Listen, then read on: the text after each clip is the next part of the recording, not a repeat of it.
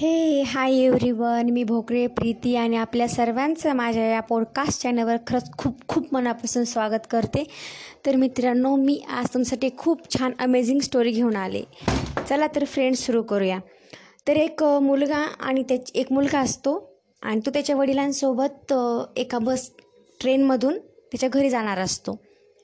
आणि त्याचं सहज लक्ष एक खिडकीकडे जातं आणि खिडकीकडे लक्ष जातं आणि तो जोरात आरडतो पप्पा पप्पा झाडं आपल्यासोबत पळतायत.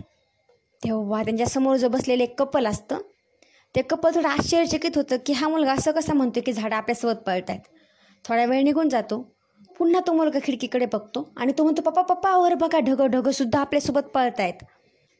तेव्हा मग त्या कपलला मात्र तेव्हा त्या कपलला मात्र थांबवत नाही. मग तो त्यातले ते कपल त्याला त्याच्या वडिलांना म्हणतात मला असं वाटतं की तुम्ही तुमच्या मुलाला दवाखान्यात दाखवायला हवं.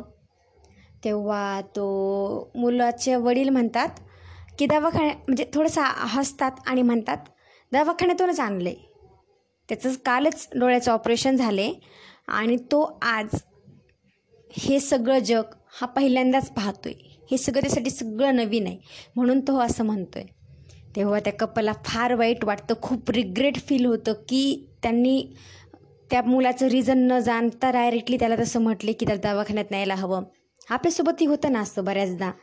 आपण कोणाला कोणाच्या विषयी म्हणजे न पाहता की त्याच्या मागं रिझन काय असेल हे न ओळखता डायरेक्टली त्याला जज करतो समोरच्याला. असं बऱ्याचदा झालं असेल आपल्यासोबतही.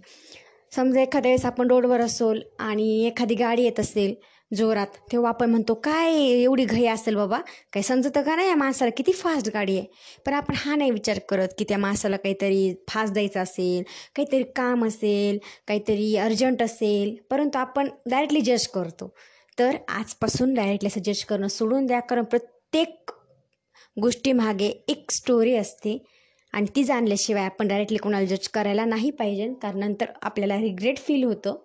त्याच्यामुळे प्लीज आतापासून कोणाला जज करू नका. तर कशी वाटली स्टोरी मित्रांनो?